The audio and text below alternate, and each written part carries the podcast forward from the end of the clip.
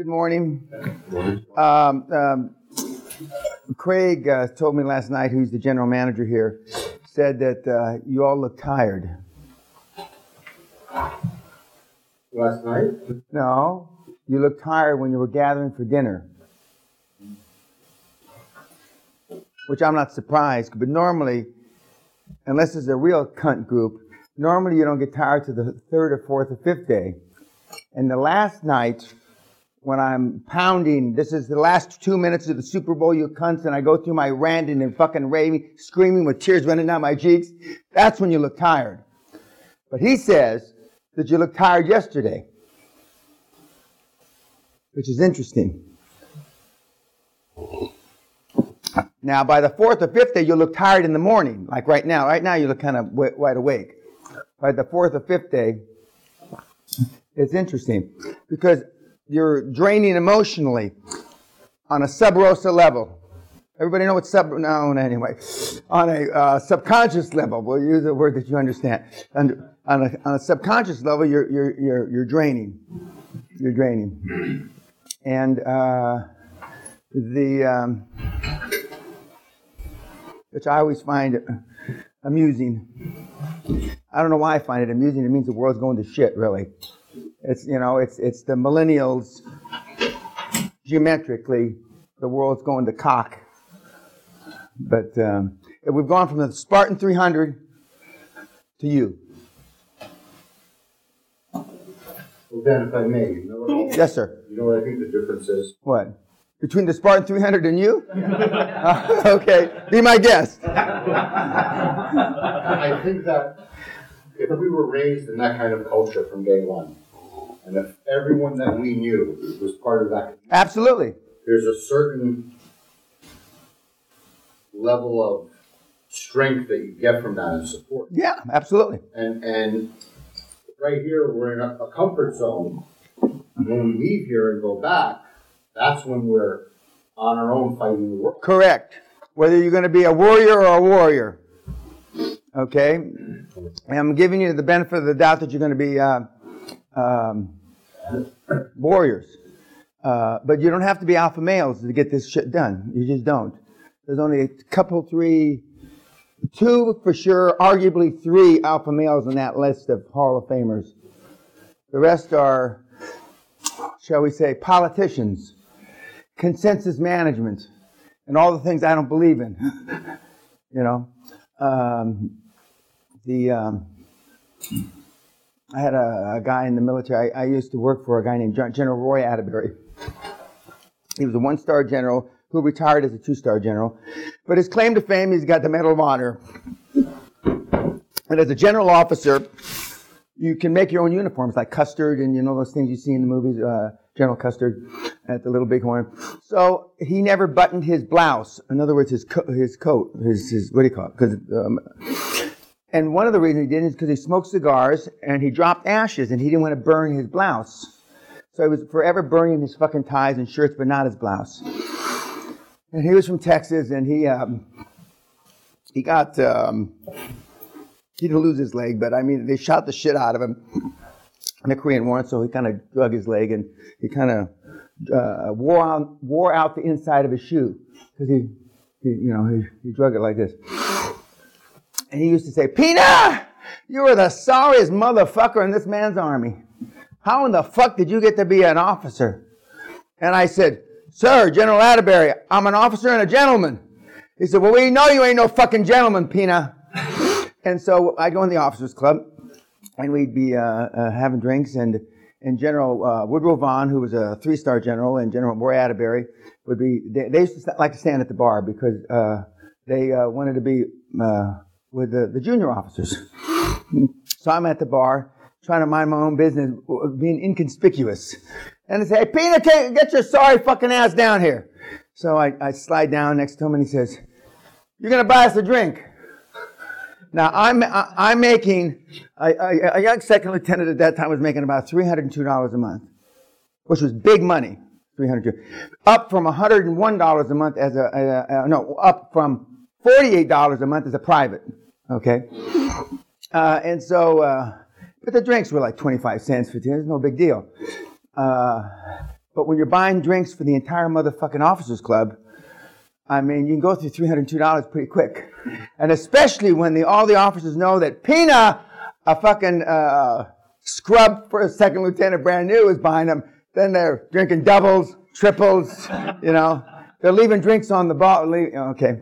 And so they used to pound on me. And um, the, uh, but all those guys were warriors as you're talking about, they all had the same mentality, especially back in the 60s. In the 60s, you know, the, you know, they didn't, and even though I didn't go through SEAL training, they didn't send you home at, on the weekends for SEAL training, you know. Uh, but you're right. You're absolutely correct. And that's why I say you are who, you show me your, uh, your friends and I'll show you your future.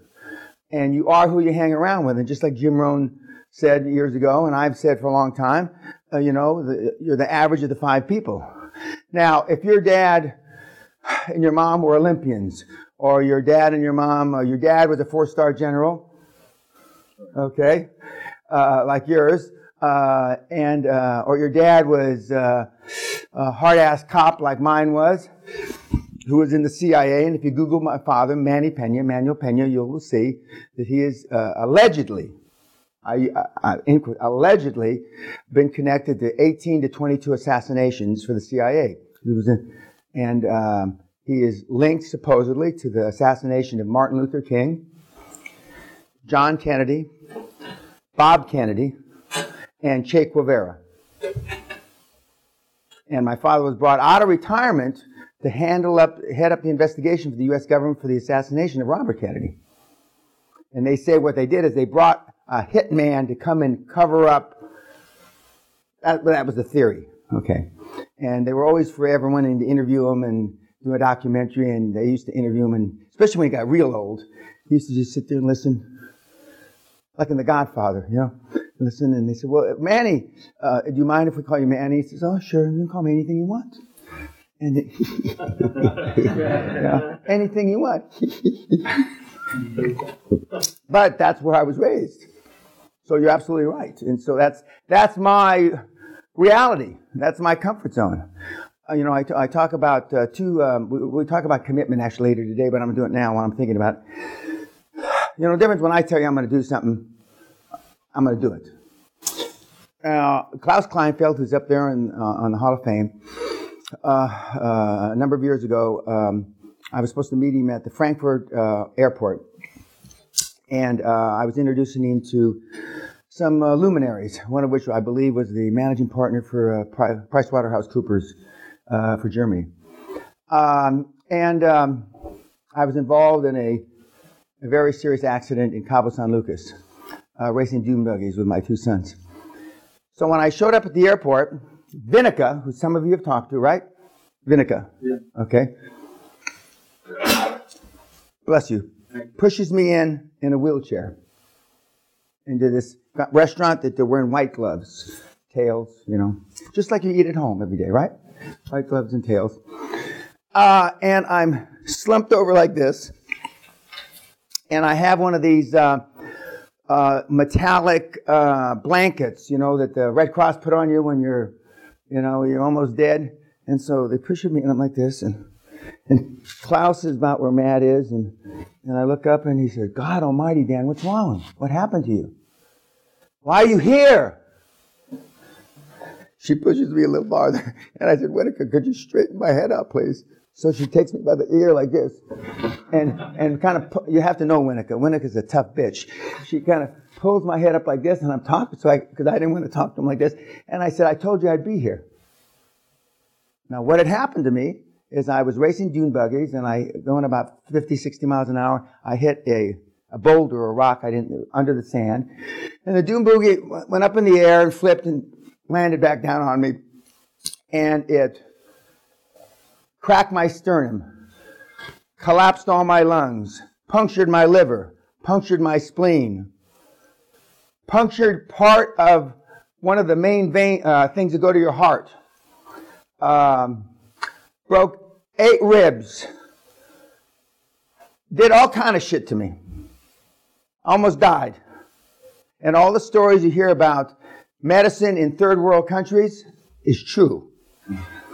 Shattered my collarbone. My collarbone was just had fragments sticking out like this, and so I told my oldest son, whatever happens, don't let me uh, go unconscious.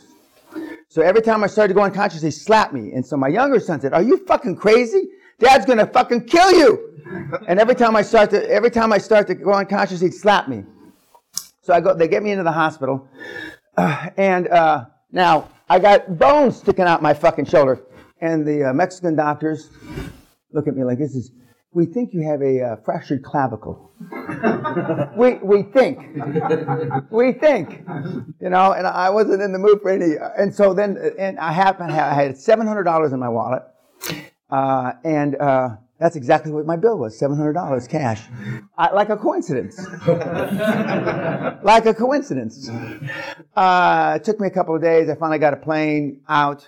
Uh, but I was there to meet Klaus.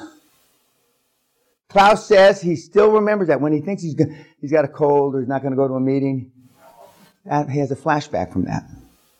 Now, why was I like that? Well, the reason I was like that is because when I was six years old, I landed in Le Havre, France. My dad was a head of the um, CID, Criminal Investigation Division of the United States Army Europe during the Korean War. Uh, and uh, we, uh, my mother and I, uh, sailed across the Atlantic to meet him, and he was going to. He said, "I'll pick you up, son." He uh, a long distance phone call, long distance phone calls in those days he couldn't hear, and it was all scratchy. I'll be there, son. Okay. So he's at Le Havre. He picks me up, picks us up. So I go to put my arms around him to give him a hug. I bring my hands back, like in a horror movie, massive, just blood all over. So I said, Daddy, Daddy, what happened? What happened? Said, Don't worry about it. Don't worry about it. And he takes me you like this. Just walked to the limo or the, the, where his driver was. He had just had surgery. They took a tumor out of his back. And he wouldn't let them put them under a general anesthetic, only a local. And he had a 45 automatic on his chest with mirrors to watch the surgeon because he had a lot of top secret information. He was the head of the CID, etc. Uh, and uh, just stitch me up. I got to go pick up my son. So when you've seen that, when you're six, you're not going to let all that shit that happened to me not fulfill a commitment. Now you might have a migraine, or you've got diarrhea, and you'll miss a meeting. That's the difference. When I tell you, of course, the, other, the, the corollary to that is when I say I'm going to fuck you up, I mean I'm going to fuck you up. That's just not, not a fucking metaphor. And when I say I'm accused of, I wouldn't say this on YouTube, I'm going to kill your children, your grandchildren, your goldfish, and everybody in your extended family, people believe me. Of course, that's all myth. That's all myth. But commitment, these guys understood. These guys can't spell it. Because they're lazy, the millennials are lazy cunts. And like I said, he'd have to convince me to put money in his deal that the millennials need to be survive this planet, which I don't believe they do. Now I may be convinced convinced different, and I'm going to take a lot of flack for this, but I don't give a shit. It's the truth. Now speaking of flack, uh, Brian Quantum Leap Rose was on TED's program. I don't know what that means. TED Talk. TED Talk. I don't know what that is. Um, uh, but um, he, he gave uh, apparently the s- seminar, me, the castle, etc., a shout out again, which I still don't know what that means. Uh, and um, but I haven't seen it yet, but I'm, I'm sure he did well um, because he practiced. Uh, and he now he practices for a different reason. He practices because he's an MIT engineer, and a lot of uh, what he does is associated with his self-esteem, and so he likes to do things perfectly. That's why his his um, YouTube things are so uh, orchestrated so well. Okay, uh, thank you very much, YouTubers. We'll talk to you later tonight.